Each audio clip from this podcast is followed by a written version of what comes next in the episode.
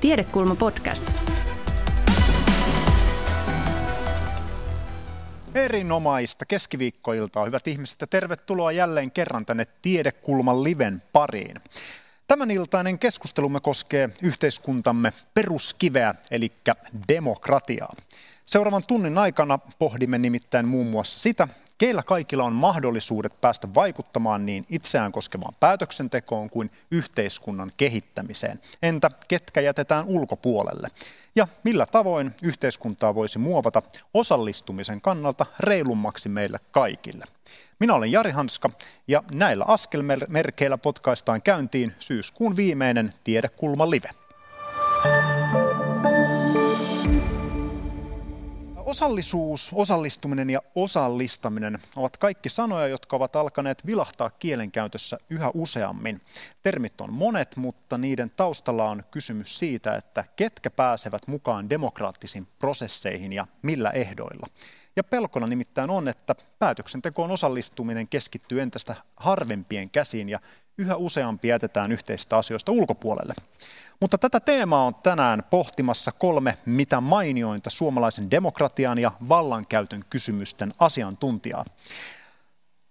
Sosiologian professori Eeva Luhta-Kallio Helsingin yliopistolta. Sä oot tutkinut pitkään poliittista osallistumista. Ja tervetuloa siis.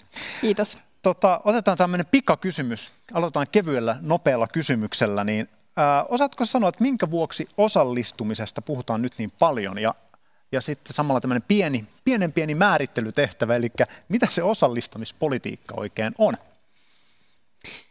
Osallistumisesta on puhuttu äh, jo aika pitkään hyvin paljon ja se on sellainen, se, sitä tarjoillaan ikään kuin lääkkeeksi äh, siihen, mitä kutsutaan demokratian kriisiksi, jolla taas sitten julkisessa keskustelussa usein viitataan siihen, että ihmiset on äh, jollain lailla jättäneet tai lähtevät ikään kuin peruuttamaan edustuksellisen demokratian piiristä ja äänestävät yhä vähemmän, äänestysprosentit laskee ja niin edelleen. Ähm, oikeastaan mä olen myös sitä mieltä, että osallistumisesta puhutaan nykyään niin paljon sen, osittain sen takia, että nykyään on epämuodikasta puhua köyhyydestä. Eli osallistuminen on tietyllä lailla niin kuin sellainen sana, jolla korvataan se, että puhuttaisiin yhteiskunnan eriarvoisuudesta ja köyhyydestä ja sitten sillä, sillä on, niin kuin, sillä on niin kuin mukavampi kaiku, että puhutaan osallistumisesta. Ja osallisuus politiikan tietenkin voi määritellä, määritellä monella tavalla, mutta se on usein niin kuin politiikkaa, joka tähtää, tähtää niin kuin ihmisten ikään kuin siihen, että ihmiset legitimoisivat tätä järjestelmää aktiivisemmin kuin mitä he tällä hetkellä ehkä tekevät. Mutta ehkä ongelmana siinä tämä termin määrittelyssä on se, että sitä osallistumista useinkaan ei oikeastaan määritellä, kun puhutaan osallistumispolitiikasta. Että mitä se osallistuminen oikeastaan on, mihin, mi, mihin sillä pyritään ja mitä sen, niin kuin, mi, mitä sen niin kuin, tavallaan tavoitteet oikeastaan on. Mainiota. Me päästään varmasti näihin kysymyksiin syventymään tässä keskustelun aikana. Äh, sitten toisena keskustella meillä on tänään julkisoikeuden, professor, äh, julkisoikeuden apulaisprofessori. Menisin ylentää, ylentää sinut tässä saman tien lennosta, mutta siis julkisoikeuden apulaisprofessori Ida Koivisto, niin ikään Helsingin yliopistolta. Ida on puolestaan perehtynyt hyvään hallintoon ja hallinnon läpinäkyvyyteen ja itsemääräämisoikeutta käsitteleviin kysymyksiin.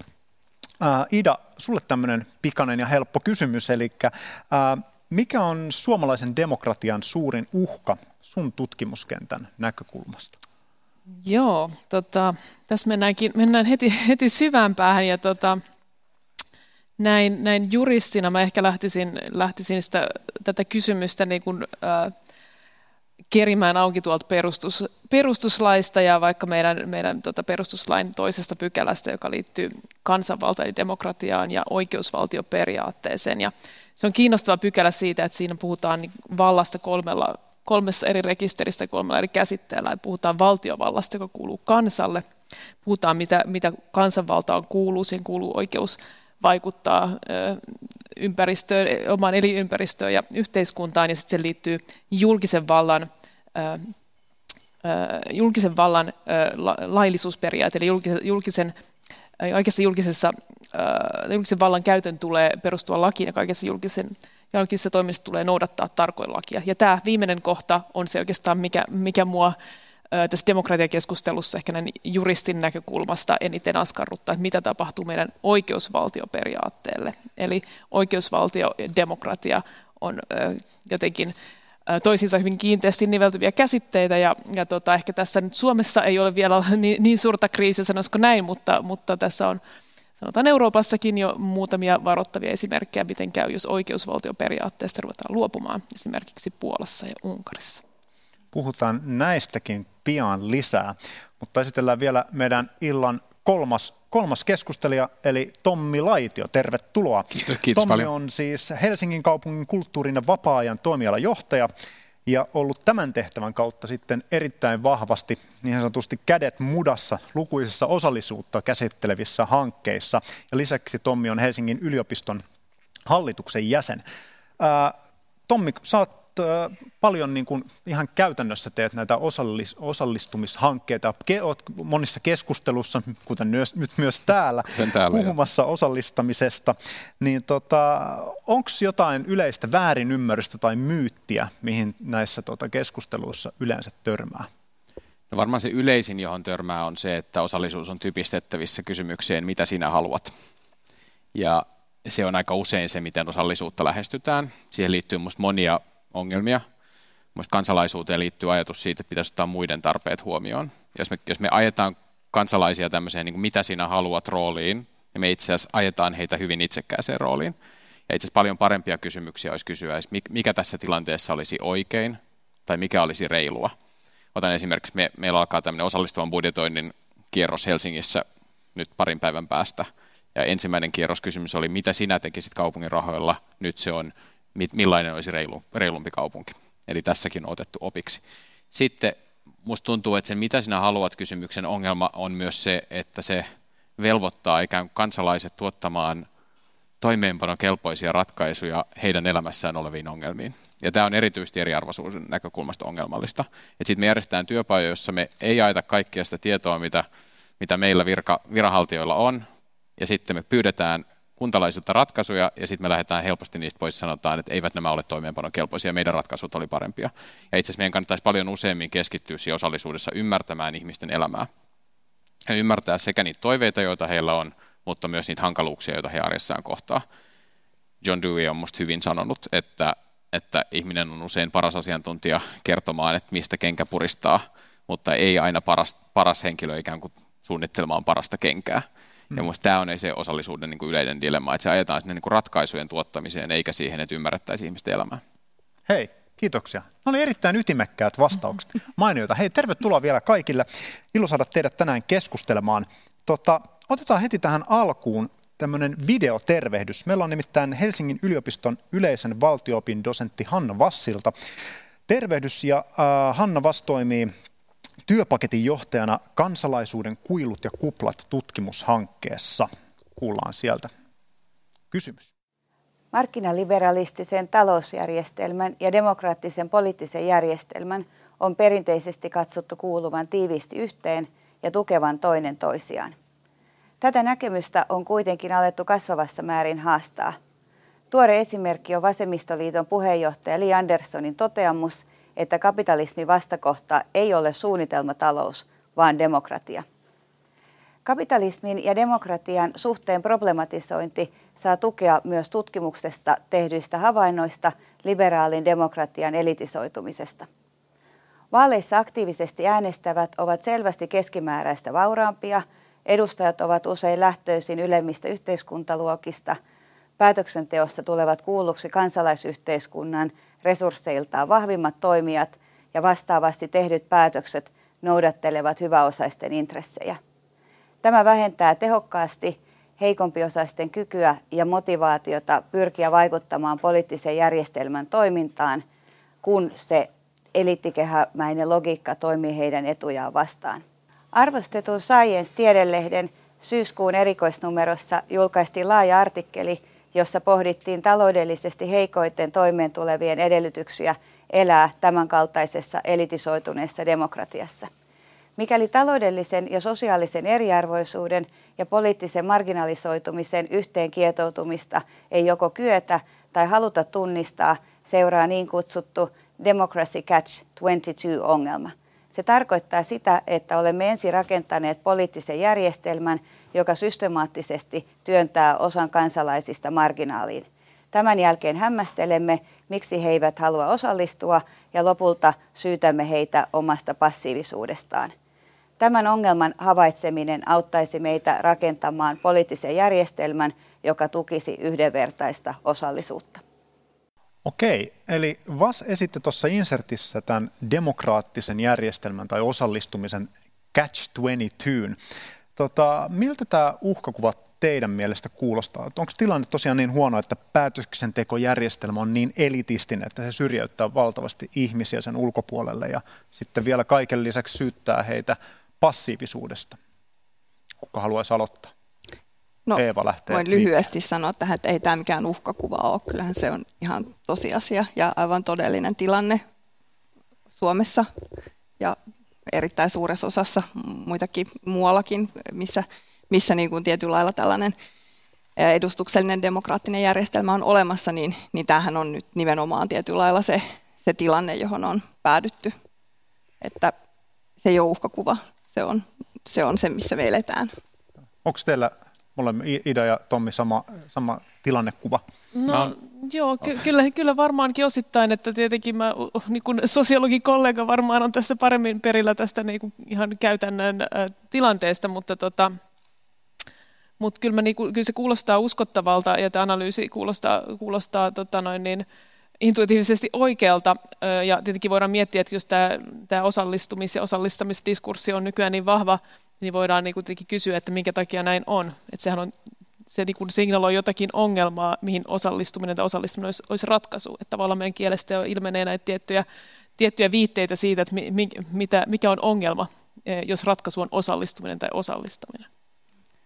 No, kyllä ehkä tämä tämmöinen niin kuin ratkaisukeskeinen osallistaminen on ehkä sellaista, joka helposti korostaa koulutustasoa ja, ja ammatillista kokemusta ja että jos ikään kuin että osallisuus on helposti, siinä käy, käy niin, että se on, siitä tulee sellaista, että me odotetaan juuri, että ihmiset tuottaa ratkaisut elämässä oleviin, he, heidän elämässä oleviin ongelmiin, ja, tuota, ja se helposti korostaa niitä lähtökohtaeroja. Mä itse näen, että tätä pystyttäisiin torjumaan aika paljon sillä, että me otetaan tämmöisiä niin kuin deliberatiivisia menetelmiä ja neuvottelevampia menetelmiä käyttöön, jossa ikään kuin mennään edes takaisin sen, sen asian kanssa ja, ja vahvistetaan sitä yhteistymmärrystä. Kyllä mä itse kaupungilla nyt aika pitkään olleena pystyn sanomaan melkein aika, var, aika hyvällä varmuudella etukäteen, että kun mä menen johonkin, johonkin osallistamistilaisuuteen, että puhutaanko mulle viranhaltijana niin kuin yläviistosta vai alaviistosta. Eli onko se sävy sellainen, että pyydetään niiltä vallakkailta ihmisiltä itselle apua, vai onko, onko niin kuin se sävy sellainen, että, että te olette meidän palveluksessa, me maksamme teidän palkat, ja, ja, ja, sit, ja sen tuloksena teidän pitäisi tehdä, mitä me pyydämme. Onko tota, niin, että tässä tavallaan hoidetaan vähän niin kuin oiretta sitten erilaisilla osallistamiskeinoilla, ei, ei puututa siihen niin kuin juurisyyhyn, mikä tämän eriarvoisu, eriarvoisuuden on aiheuttanut? Niin, mä oikeastaan tuohon olisinkin ehkä halunnut lisätä vaan sen, että, että tämä, tämä tota, insertti toi hyvin esiin sen, mikä, mitä Tommi on nyt monen kertaan tässä jo myös kuvannut, että mikä niiden, näiden ratkaisukeskeisten osallistamishankkeiden pulma on ja ehkä ylipäätään tämän osallistamispuheen, että se osallistumattomuus hmm. ei ole se ongelma. Osallistumattomuus on oire. Ja se ongelma on tämä eriarvoisuus. Se ongelma on osa, se, että osa ihmisistä syrjäytetään näistä, näistä niin kuin siitä osallisuudesta. Ja, ja tietyllä jotenkin Minusta olisi hauskaa, että, että tässä keskustelussa itse asiassa puhuttaisiin enemmän osallisuudesta kuin osallistumisesta ja osallisuudesta niin kuin yhteiskunnassa ja, ja pyrittäisiin niin kuin näkemään tai keskustelemaan siitä, että mitä tarkoittaa olla osallinen yhteiskunnassa ja mitä ne on ne syyt, minkä vuoksi osa ihmisistä kokee, että heillä ei ole tällaista osallisuutta tai tällaista niin kuin kuulumisen tunnetta. Kyllä mä näen työssäni niin kuin aika paljon sitä, että että ihmiset on myös sille fiksuja, että he tietää, että onko tässä jotain, niin kuin, jotain aitoa valtaa, jota voidaan mm. käyttää tässä tilanteessa. Ja silloin, kun meillä esimerkiksi tehdään jotain isoja kaupunkikehityshankkeita, jossa rakennetaan vaikka uutta kirjastoa tai, tai, tai, tai uutta koulua ja, ja ihmiset pystyy oikeasti osallistumaan siihen kunnolla, niin kyllä se halukkuus osallistua niihin projektiin on aika, aika iso. Mm. Että jos katsotaan niitä muutoksia, mitä, mitä Helsingissä on saatu aikaiseksi viime aikoina, vaikka Jakomäessä ja Maunolassa ja Myllypurossa ja tämän kaltaisilla alueilla, niin, niin kyllä ei, ei ole ollut ongelmia saada ihmisiä niihin mukaan, kun siinä on, siinä on niin kuin jostain aika konkreettisesta asiasta kyse, ja, ja sitten siinä on, siinä on niin kuin oikea mahdollisuus vaikuttaa siihen. Että sitten semmoisiin yleisiin kuulemistilaisuuksiin tulee yleensä ne ihmiset, joilla on, joilla on aikaa siihen, jotka on niin kuin kiinnostunut osallisuudesta yleisesti, eikä siitä jostain erityisestä kysymyksestä. Sa- saadaanko näihin, tota noin, niin minä esimerkiksi mitä sä mainitsit, niin saadaanko siellä niin kuin, ää, niitä ihmisiä mukaan, jotka tavallaan on muutenkin aktiivisia vai saadaanko, äh, onko jotain keinoa, millä tavoitetaan ihan niin kuin uusia ihmisiä, jotka ei niin kuin muuten, muuten ole välttämättä aktiivisia sitten? Kyllä sillä aika, väli, aika paljon väliä on, että kuinka sitoutuneesti ollaan sillä alueella, että jos siellä käydään niin kuin vetämässä se yksi tilaisuus ja lähdetään pois, niin ihmiset voi vähän tuntua ehkä, että tämä ei ole kovin aitoa. Sitten se, että mennään ihmisten luokse, on usein tehokkaampi tapa ymmärtää asioita, kun olettaa, että he tulevat siihen kaupungin järjestämään tilaisuuteen – ja, ja tuota, tämän kaltaisilla keinoilla. Ja sitten se, että jotenkin sanotetaan sitä opittua asiaa sen koko tekemisen aikana. Että se, mitä me olemme kuulleet tältä alueelta tähän mennessä, on tämä ja tämä. Että ihmisillä on myös sellainen kokemus, että nämä ei ole sellaisia niin postityöpajoja, vaan nämä oikeasti kytkeytyy johonkin oikein, oikeaan tekemiseen ja heitä on kuunneltu.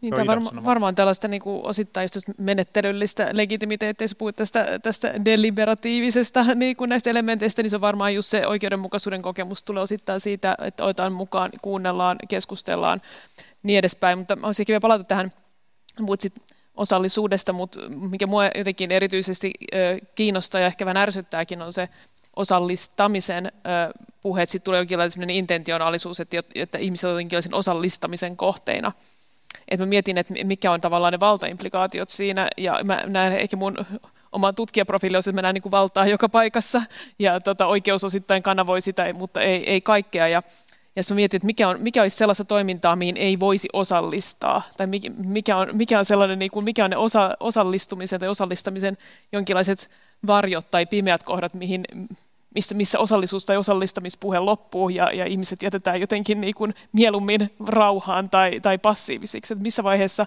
osallistumisesta voi tulla niin kuin vaarallista, koska nythän sä sanoit, sanoit että puhuit siitä, niin on ihan samaa mieltä, että siinä on se demokraatti, siis on se niin legitimiteettipuoli siinä, että sitä hallintoa tai hallintaa tai, tai tota, noin yhteiskunnassa vallankäyttöä pyritään osallistumisen keinoin ja osallistamisen keinoin paljon niin kuin legitimoimaan, niin missä vaiheessa siitä tulee se niin kuin vaara, vaaran elementti, koska tässä on helposti hieman paternalistinen fiilis, että nyt että osallistetaan tähän yhteiseen juttuun, ja sitten ihmisestä tulee helposti sellainen niin kuin, vähän niin kuin kohde. Niin mä haluaisin ehkä nostaa, nostaa tällaisen teeman tähän. Tyypillisestihän sillä sitä osallistumattomuuden ongelmaa pyritään nimenomaan ratkaisemaan osallistamalla ihmisiä, ja silloin tämä niin kuin osallistaminen herkästi niin kuin kohdistuu tietyllä lailla se kohdistuu niin kuin sosioekonomisesti juuri sillä lailla kuin miten, miten niin kuin vastuussa insertissä myös kuvaili. Ja, ja silloin siinä päädytään tavallaan juuri esimerkiksi sen tyyppisiin tilanteisiin, että kyllä ne niin kuin keskiluokkaiset ihmiset tulee osallistumaan, kun ne tajuu, että nyt täällä tehdään tätä uutta kirjastoa, me voidaan sanoa tähän jotain. Mutta sitten ikään kuin ne ihmiset, jotka ei näissäkään tilanteissa, jotka, joilla ei ole, jotka eivät koe, että heillä on kykyä siihen tai niin kuin oikeita sanoja, oikeanlaista kielenkäyttöä, mm. oikeanlaista pukeutumistyyliä, mitä ikinä se nyt onkaan, mm. niin kuin tulla sinne tulla niin kuin sinne keskustelemaan asioista, niin, niin heihin kohdistuu sitten tämä niin kuin varsinainen osallistaminen, joka usein sitten on sitä, sitä niin kuin tavallaan kaikkein eniten ylhäältä raamitettua, jossa, jossa niin kuin arvioidaan tai jollain lailla on niin kuin päätetty etukäteen, että mitkä ne hyvän kansalaisen mm raamit oikeastaan on, että mitä se, mitä se kansalaisuus, mitä se osallistuminen saa olla ja mä, tarkoittaa. Mä toisaalta katson tätä niin kuin täältä viranhaltijan näkökulmasta, että mä ajattelen, että niin kuin liittyen siihen julkisen vallan käyttöön, että meillä on ikään kuin osallistamisvelvoite. Että et meillä on niin kuin hyvän valmistelun näkökulmasta ja hyvän hallinnon näkökulmasta, meillä on velvoite siihen osallistamiseen. Kun, ja ja se, se, mun mielestä sitä voidaan tehdä hyvin ja huonosti. Ja helposti ehkä käy niin, että tämä koko osallisuuspuhe niin kuin typistyy niihin iltoihin, jossa sitten tuotetaan ideoita tai keskustellaan. Kun itse asiassa mä ajattelen, että hyvä niin kuin hyvä julkinen hallinto on sellaista, että me ollaan varmistettu valmistelussa, että ne ihmiset, jot, jot, ne ihmiset tai yritykset tai yhteisöt, jotka on asianosaisia tässä asiassa, että heidän näkemyksensä on tullut kuulluksi. Että se, ikään kuin se osallistamisvelvoite on meillä.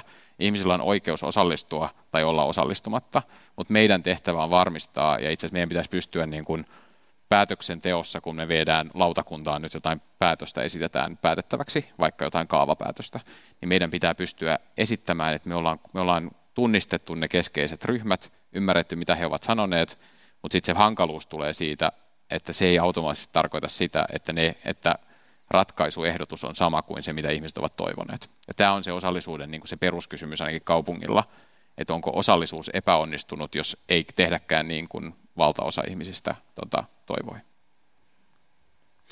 Hei, mä voisin tehdä pienen, pienen sivuloikan tähän tämän asian niin kuin, äh, vieressä kulkevaan äh, kysymykseen, joka liittyy tuohon kansalaistottelemattomuuteen.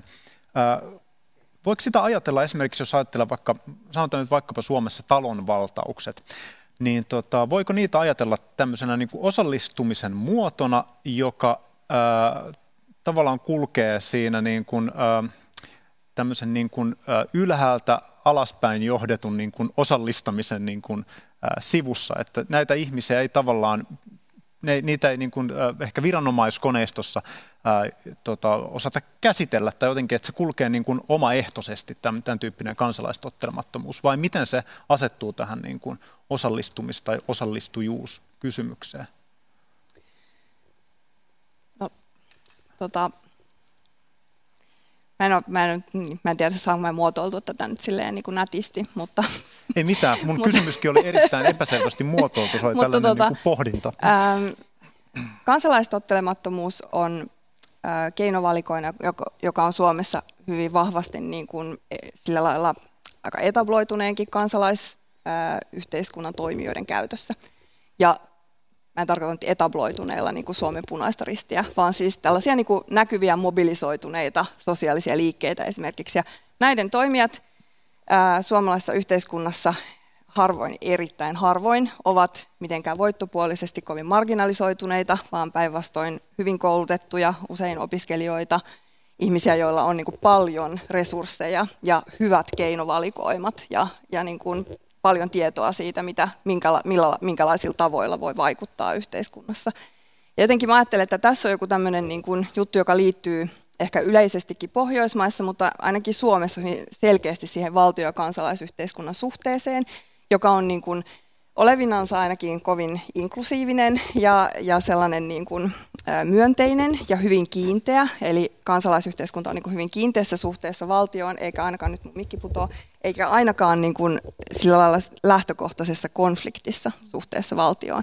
Ja silloin niin kuin kansalaistottelemattomuuskaan ei ole sellainen niin kuin viimesijainen keino. Että jos me ajatellaan vaikka sinänsä semmoista niin kuin mainiosti suomalaisen kansalaisyhteiskuntakentän kaikenlaisia keinovalikoimia tällä hetkellä vähän haastavaa ja uudistavaakin elokapinaliikettä, niin kyllähän se heidänkin niin kuin nälkälakkoprotestinsa esimerkiksi, joka on tietynlainen tämmöinen niin kuin, eh, tämän tyyppinen, aika harvoin käytetty muoto Suomessa, niin se oli niin kuin kauniisti asetettu äh, Stagelle parlamentin eteen siististi ja niin edelleen. Se, mulle, tämä, se oli minusta niin kuin sinänsä hieno, hieno niin kuin protesti-ilmiö, mutta että jos nyt ruvetaan vertaamaan sitä vaikkapa ranskalaisiin lähiömellakoihin, niin ollaan niin kuin hyvin kaukana sen mm. tyyppisistä kansalaistottelemattomuuden muodoista ja ollaan kyllä Suomessa melkein aina hyvin kaukana sellaisista. Ja johtuen ehkä just tästä niin kuin valtion ja kansalaisyhteiskunnan hyvin lähtöjään epäkonfliktorisesta suhteesta.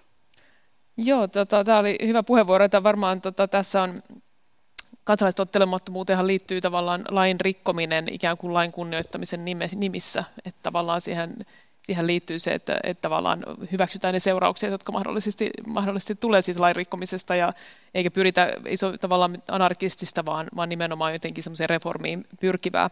Mutta jos on yksi esimerkki, mikä on Suomessa nyt ollut tässä tapetilla joitakin vuosia, niin on esimerkiksi tämä totaalikieltäytyjen asema, joka on ollut kiinnostava, koska tota noin, niin, tässä on Helsingin hovioikeuden ratkaisu siitä, että, tota noin, niin,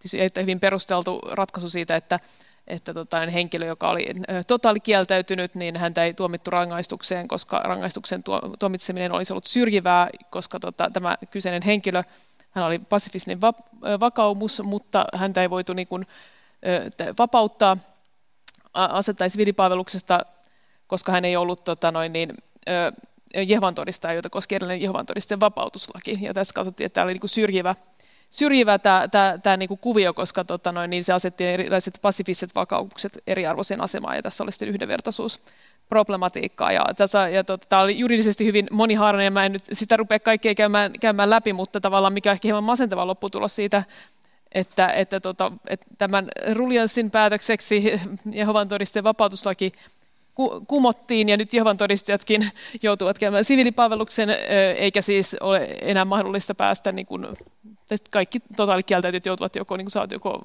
vankeus- tai valvontarangaistuksen tai, ja, tota, tai joutuvat siviilipalvelukseen.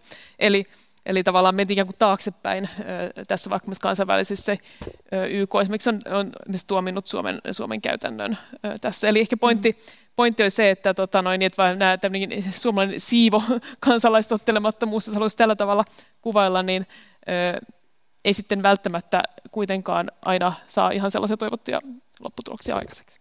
Haluatko Tommi kommentoida ei, tähän? Ei, ei okay. Hei, siirrytään seuraavaksi pohtimaan vähän ratkaisuja näihin osallisuuden ja osallistamisen kysymyksiin. Nimittäin nyt niitä tarjolla vähän joka puolelta.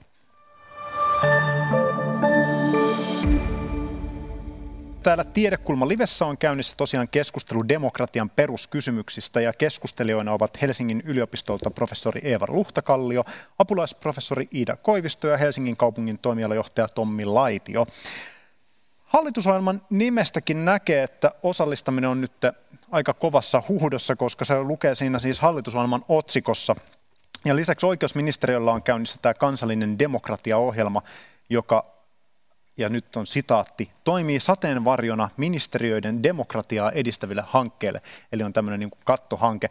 Mistä tämä niin kuin osallistamisbuumi kertoo? Eeva mainitsit aikaisemmin, että osallistamisesta on puhuttu pitkään, mutta nyt tota, mä väitän, että tässä varmaan jonkinnäköinen mm. muutos on tapahtunut, vai onko niin, että nyt se on tullut puheista lihaksi jotenkin? Osallistamisesta on puhuttu hyvin pitkään. Tietyllä lailla niin kuin tämän nykyisen tämmöisen osallistuvan demokratian juuret on jossain siellä 60-luvun sosiaalisissa, maailmanlaajuisissa sosiaalisissa liikkeissä, jotka onnistuivat tietyllä lailla niin kuin nyt käyttämään ää, ajattelun demokratiasta ja hallitsemisesta sellaiseen asentoon, jossa tällaiset niin kuin, ä, tasavertaisen osallistumisen kysymykset nousi keskeisiksi. Tietenkin nämä sosiaaliset liikkeet teki paljon muutakin, mutta tämä on niin kuin, tietyllä lailla siellä, siellä ne juuret on. Ja sitten sen jälkeen on tapahtunut kaikenlaista. Sen jälkeen on tullut uudenlaisia hallintomuoteja. Ää, viimeistään 80-luvulta lähtien tällainen niin kuin uusi julkisjohtamisen, uudeksi julkisjohtamiseksi kutsuttu ää, hallintomuoti, joka, joka tietyllä lailla nimenomaan painottaa sitä läpinäkyvyyttä ja hyvää hallintoa ja kaikkea tällaista, mutta sitten sen toinen, se sen niin kääntöpuoli on kieltämättä sitten joskus uusliberalistiseksikin kritisoitu tehokkuuden ja, ja hallinnon niin kuin taloustehokkuuden ja tämmöisen talouspainotuksen suuri, suuri lisääntyminen.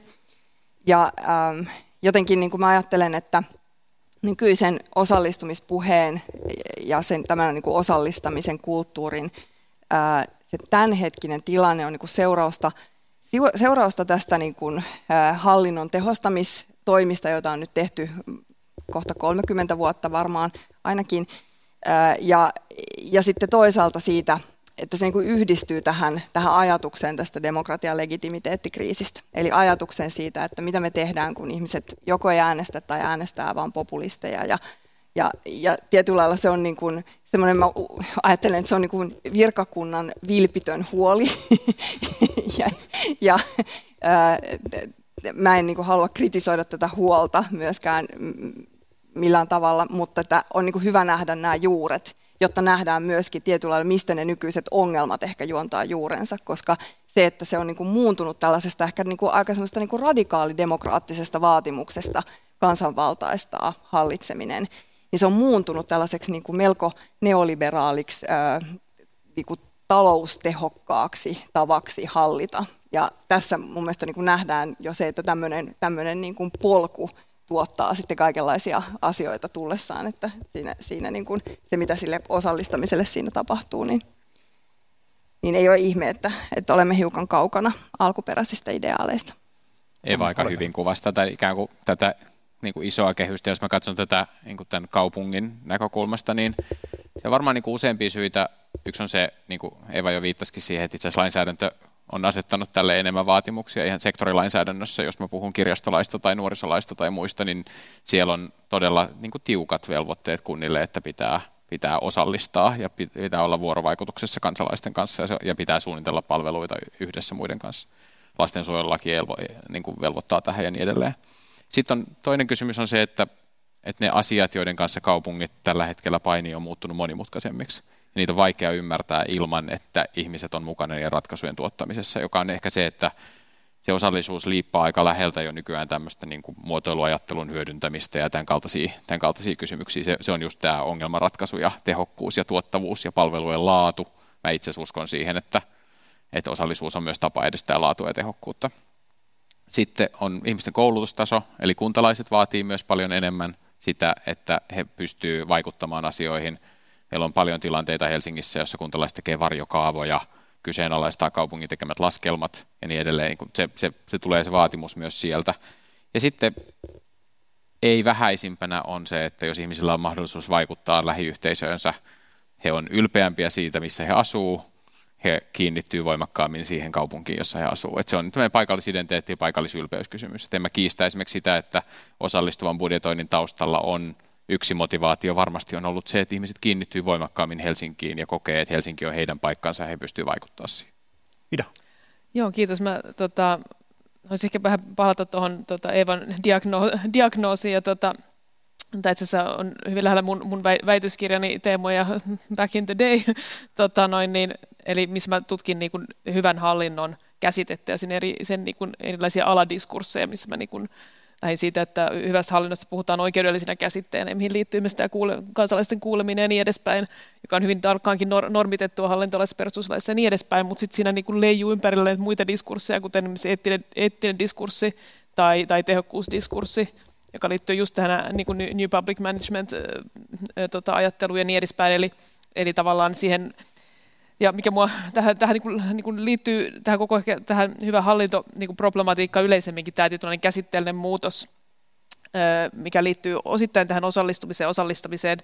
Eli, eli me esimerkiksi hallinnossa ei puhuta enää, niin kuin aikanaan puhuttiin hallintoalamaisista, että ihmiset oli alamaisia niin kuin hallinnoa, mutta nykyään meillä puhutaan asiakkaista, eli meillä on, niin kuin, annetaan ymmärtää, että ikään kuin ihminen voisi valita sen niin kuin asiakkuutensa hallinnon kanssa, vaikka näinhän ei tokikaan ole vaan meillä kuitenkin ollaan siinä, niin kuin, siinä valtarakenteessa, haluttiin, haluttiin tai ei. Ja sen, sen, sen vuoksi mun mielestä hyvä hallinto, joka on Suomessa perusoikeus, mutta se on myös kansainvälisissä järjestöissä paljon viljelty käsite, ja siihen liittyy oma, niin kuin, oma niin kuin sanastoon, siihen liittyy läpinäkyvyys ja osallistuminen ja demokratia, ihmisoikeudet, markkinaliberalismi ja niin edespäin.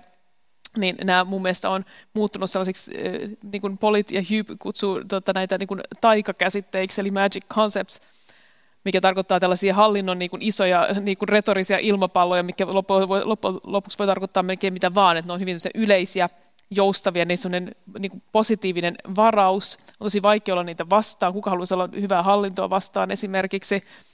Niillä on niin normatiivinen vetovoimainen, ikään kuin, niin kuin vetää magneetin lailla kaikenlaisia niin normatiivista materiaalia osakseen ja niin antaa ymmärtää kun näistä käsitteistä, jotka on loppujen lopuksi hyvin kiistanlaisia, niin niissä niin kuin saumaton konsensus jotenkin niin kuin akateemisissa piireissä esimerkiksi. Eli on helposti sellaisia muodikkaita juttuja, just, kuten esimerkiksi tämä, tämä osallistuminen ja ja niin kuin vaikka just läpinäkyvyys. Eli loppujen lopuksi niitä on tosi vaikea enää sanoa, mitä ne tarkoittaa. Ne tarkoittaa ihan kaikkea, ne tarkoittaa enää juuri mitään.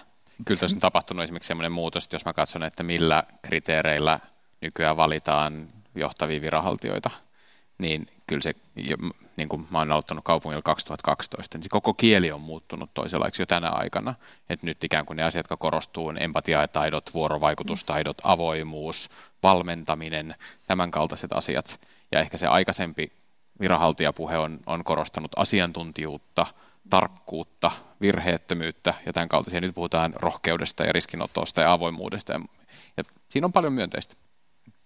Saanko mä Joo, tähän vielä, vielä lisätä sen, kun, niin kun toi on varmasti totta, ja siis mä tunnistan täysin tuon puheen, nämä puhettavat myöskin ja sen muutoksen. Mutta sitten jotenkin pakko tuoda tähän nyt esiin se, mikä nousee ehkä mun omasta, omasta tutkimuksesta myöskin, niin se niiden ihmisten kokemus tästä hallinnosta, jotka, jotka on tietyllä lailla niin kuin työnnetty syrjään kaikkein pahimmin, niin mitä se läpinäkyvyys ja hyvä hallinto tarkoittaa silloin, kun, ää, kun kysymys on niin kuin viimesijaisen toimeentuloturvan asiakku- asiakkuudesta esimerkiksi.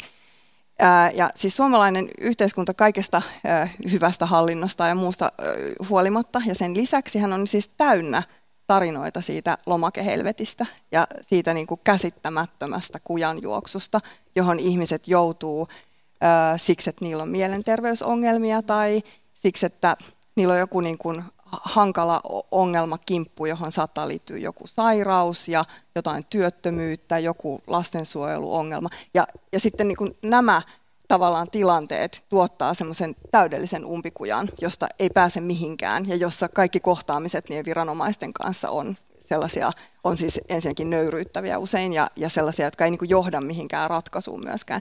Niin mä sanoisin, että meillä on niin kuin hyvin, hyvin hallussa se niin kuin myönteinen diskurssi ja ne positiiviset käsitteet, ja sitten se on hyvin ajanut läpi tavallaan esimerkiksi juuri nimenomaan niin kuin virkakunnan johtotasolle ja jotenkin tähän, tähän maailmaan, jossa brändätään kaupunkeja myöskin ja jossa pyritään johtamaan paremmin ja niin edelleen. Mutta missä se on se uudistus, joka veisi tämän ajattelun sinne asiakastasolle ja kohdistumaan niihin ihmisiin, jotka tällä hetkellä kärsii kaikkein pahiten siitä niistä hallinnon epäkohdista. Hei, mahtava. Nyt päästään asian ytimeen. Äh, jos Ida sanoo eka, sitten Tommi. Okei, okay, kiitos. Tota, mä taas on hyvin sama, samoilla linjoilla tässä. Tietenkin yksi, yksi tämmöinen uusi jakolinja, digitalisaatio, että miten, miten, se, millaisia, miten se esimerkiksi tavallaan, ketä se suosii, kuka on se, kelle ne palvelut on suosi, niin kuin tavallaan suunniteltu. Toinen, mikä mä haluaisin ottaa esiin, tämä, tämä sote-uudistus, mikä niin oli edellisellä tuotantokaudella.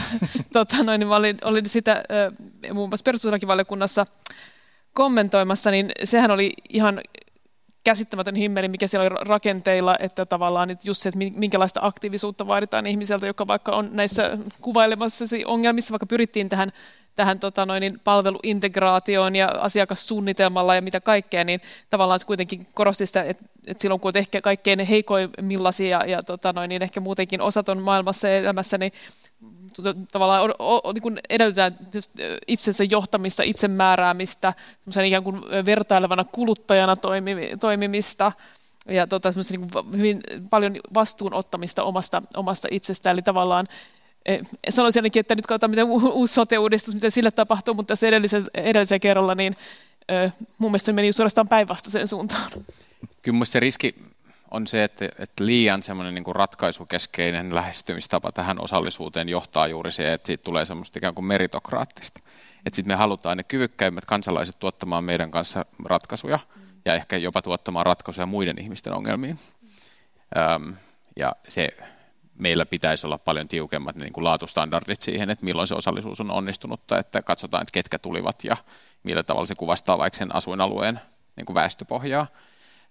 Samaan aikaan itse mä ajattelen, että me ollaan löydetty viime aikoina myös kaupungissa niin kuin sellaisia uusia osallistamisen tapoja, jotka painottaa juuri sitä kokemuksen ymmärtämistä. Ja silloin erityisesti, kun ollaan tekemisissä niin kuin heikommassa asemassa olevien ihmisten kanssa. On itsellä hyvä kokemus parin vuoden takaa sellaista projektista, jos me käytettiin vuosi siihen, että ei saanut tuottaa yhtään ratkaisua, vaan piti, piti ikään kuin opetella ymmärtämään siis maahanmuuttajataustaisten nuorten kokemusta Helsingissä asumisesta, jolla ollaan tekemisissä kyynistymisen kanssa, ollaan niin kuin tekemisissä mikroaggressioiden ja, ja rasismin ja muiden kanssa. Ja itse asiassa lopputuloksena syntyi aivan toisenlaisia ratkaisuja kuin siihen asti oltaisiin tehty, koska se siihen asti ehkä se hyvää tarkoittava lähestymistapa että he tarvitsevat apua ja palveluita, kun itse asiassa he toivoivat mahdollisuuksia olla hyödyksi, jolloin me rakennettiin siis sellaisia malleja, jossa he vetää kerhoja koulussa ja saa siitä, saa siitä työkokemusta. He saa työkokemusta, he törmäsivät työmarkkinoilla paljon niin kuin syrjintään, ettei päässyt työhaastatteluun, jossa on vieraskielinen nimi, niin me palkattiin heitä paljon ikääntyneiden helsinkiläisten sotaveteraanien avuksi semmoisiin pieniin kotitöihin, jolloin sitten kun on sanonut, että on ollut ikääntyneen apuna Helsingin kaupungilla – niin heistä yli puolet on saanut työpaikan sen jälkeen jostain muualta. Et se pakotti miettimään sitä koko ihmiskuvaa uudelleen, mutta se tarkoittaa myös sitä, että pitää suostua semmoiseen jotenkin, että mä en tiedä, mun pitää ymmärtää, mun pitää keskittyä nyt ymmärtämään tämän ihmisen kokemusta, eikä niin, että kerron nyt, miten tämä sinun elämässäsi oleva, oleva asia ratkaistaan. Sitten Hei. kun toi saadaan vietyä Kelaan, niin ollaan pitkällä. Erinomaista. Hei, tota, siirrytään meidän keskustelun viimeisen osioon, jossa puhutaan vähän tuota, demokratian uudelleen ajattelusta ja pohditaan, miten demokratia pitäisi uudistaa, jotta se kestäisi myös tulevaisuudessa. Täällä Tiedekulma Livessä tosiaan keskustelemassa demokratiasta ja osallistumisesta apulaisprofessori Ida Koivisto, toimialajohtaja Tommi Laitio sekä professori Eeva Luhtakallio. Kansainvälisen oikeuden professori Martti Koskeniemi pohti demokratian edessä olevia haasteita toinen syyskuuta järjestetyssä Tiedekulma Livessä, kun professori Janne Hukkinen kysyi häneltä, että kuinka länsimaiset demokratiat kestävät vuosi toisensa perään tulevat jatkuvat kriisit. Kuunnellaan Koskenniemeltä pari ajatusta. Mä olen viime vuodet tehnyt tämmöistä historiallista tutkimusta oikeusjärjestelmien rakentumisesta lähinnä Euroopassa myöhäiskeskiajalta eteenpäin. Ja demokraattinen järjestelmähän on varsin uusi järjestelmä ja oli mielenkiintoista on ollut lukea sitä 1700-1800-luvun alun keskustelua siitä, että mitä tämä demokratia nyt on ja mitkä ovat sen vahvuudet ja ennen kaikkea mitkä ovat sen heikkoudet. Ja yhtäkkiä havaitsin siinä tätä tehdessäni, että oikeastaan keskustelumme demokratian heikkouksista on unohtunut jonnekin. Me olemme niin kuin sitoutuneet huutamaan sitä demokratiaa ja ajattelemaan, että se on ikään kuin semmoinen yksi homogeeninen juttu, joka on itsestään selvä ja se on tuo tuossa mutta ehkä ei olekaan näin. Ehkä se, että meillä on tällaiset vaalit ja tällainen meritokraattinen järjestelmä kuin tässä on, se on yksi valinta, joka on tehty. Me voisimme ajatella demokratiaa monella muullakin tavalla ja ehkä meidän pitää ajatella sitä monella muulla tavalla. Tämä on tavallaan niin kuin johdanto siihen, että mä en usko, että meidän demokratiat kestävät tätä kriisiä. Okay. Mä uskon, että meidän täytyy mielikuvitella se tapa, millä me hallitsemme itseämme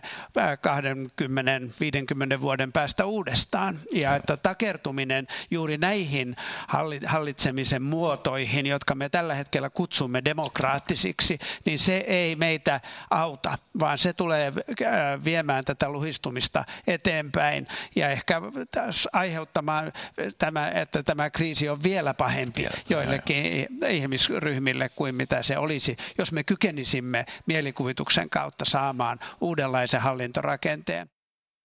Tuon keskustelun tallenne löytyy muuten kokonaisuudessaan Tiedekulman YouTube-kanavalta. Kannattaa käydä katsomassa. Tota, mitä ajatuksia tämä Koskenniemen näkökulma herätti? Onks, onko tilanne niin, että me ollaan jumituttu meidän demokratiakäsityksen kanssa ja huudetaan sitä aina demokratiaa apuun? Ja puuttuuko meiltä mielikuvitusta ajatella demokratiaa uudes, uudelleen. Kuka haluaa aloittaa? Eeva, anna mennä.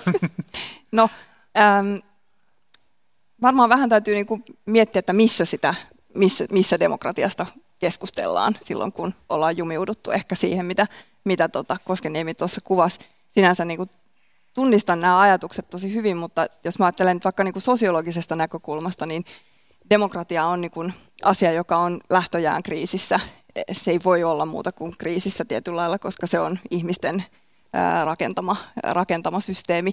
Ja itse asiassa vielä enemmän kuin ihmisten rakentama systeemi, niin mä jotenkin ajattelen, että, ja tämä on tietenkin kumpuaa omasta tutkimustaustasta, mutta se miten mä itse olen niin lähestynyt demokratiaa tutkimuksissa, niin on se, että demokratia on erilaisia käytäntöjä.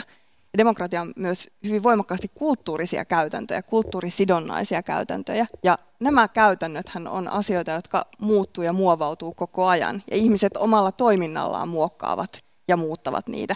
Ja tietyllä lailla niin ehkä kaikkein kapeimmillaanhan se, että me tuijotetaan, niin puhutaan demokratiasta ainoastaan niin kuin vaikkapa edustuksellisena puolueperustaisena hallintajärjestelmänä, niin, niin äh, niin ei ehkä niin kuin vie meitä kovin pitkälle sen ajattelemisessa, että miten demokratia voisi selviytyä tai miten, miten me voisimme selviytyä niin kuin demokratioina tai demokratioissa, vaan, vaan se pitäisi mielestäni niin kuin ajatella paljon laajemmin. Ja nyt esimerkiksi tässä keskustelussahan niin kuin on tietyllä lailla selvää, että epäilemättä niin kuin Tomi virkamiehenä ajattelee olevansa niin kuin demokratian palveluksessa ja, ja niin kuin tietyllä lailla ehkä me tieteentekijöinä myös niin kuin, ikään kuin sitoudumme siihen, mutta mihin me sitoudumme, niin en mä ainakaan ajattele, että mä sitoudun tähän Suomessa tällä hetkellä vallalla olevaan niin kuin puoluejärjestelmään nojaavaan edustuksellisuuteen. Ei, ei se ole demokratia. Demokratia on valtavasti kaikenlaista muuta. Musta tuntuu, että se iso kysymys, johon tässä demokratian uudistumisessa, uudistumisessa kannattaisi keskittyä aika paljon, on nämä myönteisen erityiskohtelun käytännöt. Eli minkälaisia tasaavia käytäntöjä me sallitaan meidän järjestelmässä, jotta kaikki pysyvät tässä yhteiskunnassa mukana, tai ehkä kauniimmin sanottuna, että kaikilla on mahdollisimman yhtäläiset mahdollisuudet elää sellaista elämää, jota he haluavat elää. Ja ne on vaikeita keskusteluita, erityisesti tämmöisessä yhteiskunnassa, jossa me, niin kuin me päästään semmoiseen 85 prosentin onnistumissuoritukseen aika monissa asioissa. Että niin kuin 90 prosenttia lapsista on harrastus, 90 prosenttia lapsista voi hyvin, 85 prosenttia perheistä voi hyvin ja niin edelleen. Niin kuin, me on tosi vaikea keskustella siitä, että kun, kun me eletään vielä aika kuplaantuneesti, niin esimerkiksi niin kuin koulupiirijakojen muuttamisesta sillä tavalla, että se olisi tasa-arvoisempaa kaikille. Mutta siis molempien vastauksista tulee paljon lohdullisempi kuva kuin tästä Koskenniemen, Koskenniemen tota, kommentista. Mitä mieltä Idan? Öö, tota, Joo, siis äh, mä voin nyt tarjota kyynisen näkökulman sitten, että ei mene liian positiiviseksi. Tämä, niin, tota, jännä, kun mä noin, noin, noin tavallaan tasaavat, tasaavat mekanismit, mä oon kirjoittanut tähän positive discrimination, että mm. tota, mutta ensimmäinen mieleen, mikä voisi olla joku demokratian uudelleen kuvittelun niin kuin jonkinlainen lähtökohta, mutta tota, noin, niin, ja, mut, kyyni, kyyni, kyynisyyttä tota, niin, luvattua, niin sanon, tota, tai lainaan Machiavellia, joka, joka on sanonut, että uuden hallintojärjestelmän voimaan saattaminen, niin mitä, koskien mitä se peräänkuulutti, niin on erittäin vaikeaa, koska, koska tota, noin, niin, he, joille tämä vanha järjestelmä on edullinen, vastustavat kiivaasti tätä uuden hallintojärjestelmän voimaan saattamista, ja, ja hekin, jotka ovat niin kuin, uuden järjestelmän kannalla ovat, ovat, ovat sitä vaan, vaan niin kuin, tota noin, niin miedosti. eli, eli tavallaan ne vanhat rakenteet kuitenkin aina myös suosii tiettyjä ihmisryhmiä. Ja tavallaan on hyvä kysymys sitten, että kuka, kuka on se, joka kuvittelee sen demokratian uusi, se, miten, miten se tavallaan, jos, jos näin oikeasti onnistutaan tekemään, niin miten sitä saataisiin jonkinlaista todellisuutta, vai ollaanko me taas siinä, että osallistetaan niitä heikompia ylhäältä alaspäin toinen kysymys ehkä niin kuin kaupunkipolitiikassa ainakin huomaa, että tämä niin kuin tulevaisuuden, tulevaisuuden ihmisten etujen puolustaminen ja tulevaisuuden elinkelpoisuuden puolustaminen on hyvin vaikeaa tässä mallissa, jossa ikään kuin tulevaisuus ei ole paikalla niissä työpajoissa. Mm.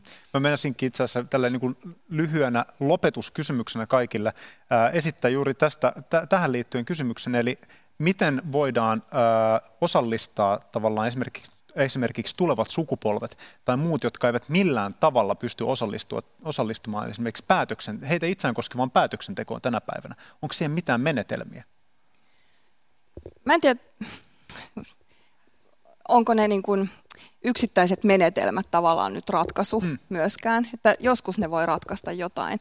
Jotenkin mä haluaisin lisätä tuohon Idan sinänsä täysin perusteltuun kyynisyyteen vähän amartia seniä, hmm. joka, puolestaan, joka puolestaan sanoo, että demokratia on oikeudenmukaisuusjärjestelmä. Demokratia ei voi koskaan toteutua, jos hallinto ja päätöksenteko ei ole täysin oikeudenmukaista kaikkien kannalta. No tämähän nyt kuule, tästähän nyt kuulee, että tämä ei nyt oikeastaan, tämä on utopistinen tai se, sitä niin kuin vaikea nähdä sellaista ihmisyhteisöä, joka kykenisi tällaiseen. Mutta muista niin olennaista onkin se, että jos me ajatellaan, miten demokratia selviää kriisistä tai miten demokrati, demokraattista järjestelmää pitää uudistaa, niin lähtökohtana pitää olla se, että se on oikeudenmukaisuusjärjestelmä. Ja jos tämä on se niin kuin ikään kuin kantava teema, jos tämä on se pohja-ajatus kaikessa, niin silloin me päädytään kyllä myöskin ajattelemaan tulevien sukupolvien etua ja niiden etua, jotka eivät pysty itse osallistumaan. Se on hyvin vaikeaa, mutta tämä on mun mielestä niin kuin tavallaan tämä olisi semmoinen pohjavire, jolla, jolla niin kuin johonkin voitaisiin päästä. Tämä oli niin hienosti sanottu, että mun mielestä tähän voidaan päättää tämä tämä keskustelu. Nimittäin ää, mä joudun julistamaan tämän keskustelun ää, ajan vuoksi päättyneeksi. Hei, suuret kiitokset meidän vierailijoillemme Eeva Luhtekalliolle, Iida Koivistolle ja Tommi Laitiolle. Oli ilo päästä luotsaamaan tätä keskustelua teidän kanssa.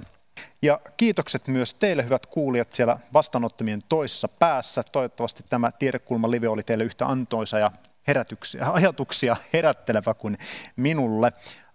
Ja vielä muistus siitä, että seuraava Tiedekulman live starttaa ensi viikon keskiviikkona tähän samaan aikaan. Silloin täällä Tiedekulmassa on keskustelemassa Ville Blofieldin johdolla koronasta ja työelämän tulevaisuudesta. Dosentti Mira Karjalainen ja sosiologian professori Sirpa Vrede Helsingin yliopistosta sekä työterveyslaitoksen tutkimusprofessori Tuomo Alasoini. Ja sekin jakso on sitten heti torstaina kuultavissa Tiedekulman YouTube-kanavalla sekä podcasteina. Mutta nyt kiitoksia ja oikein mukavaa iltaa.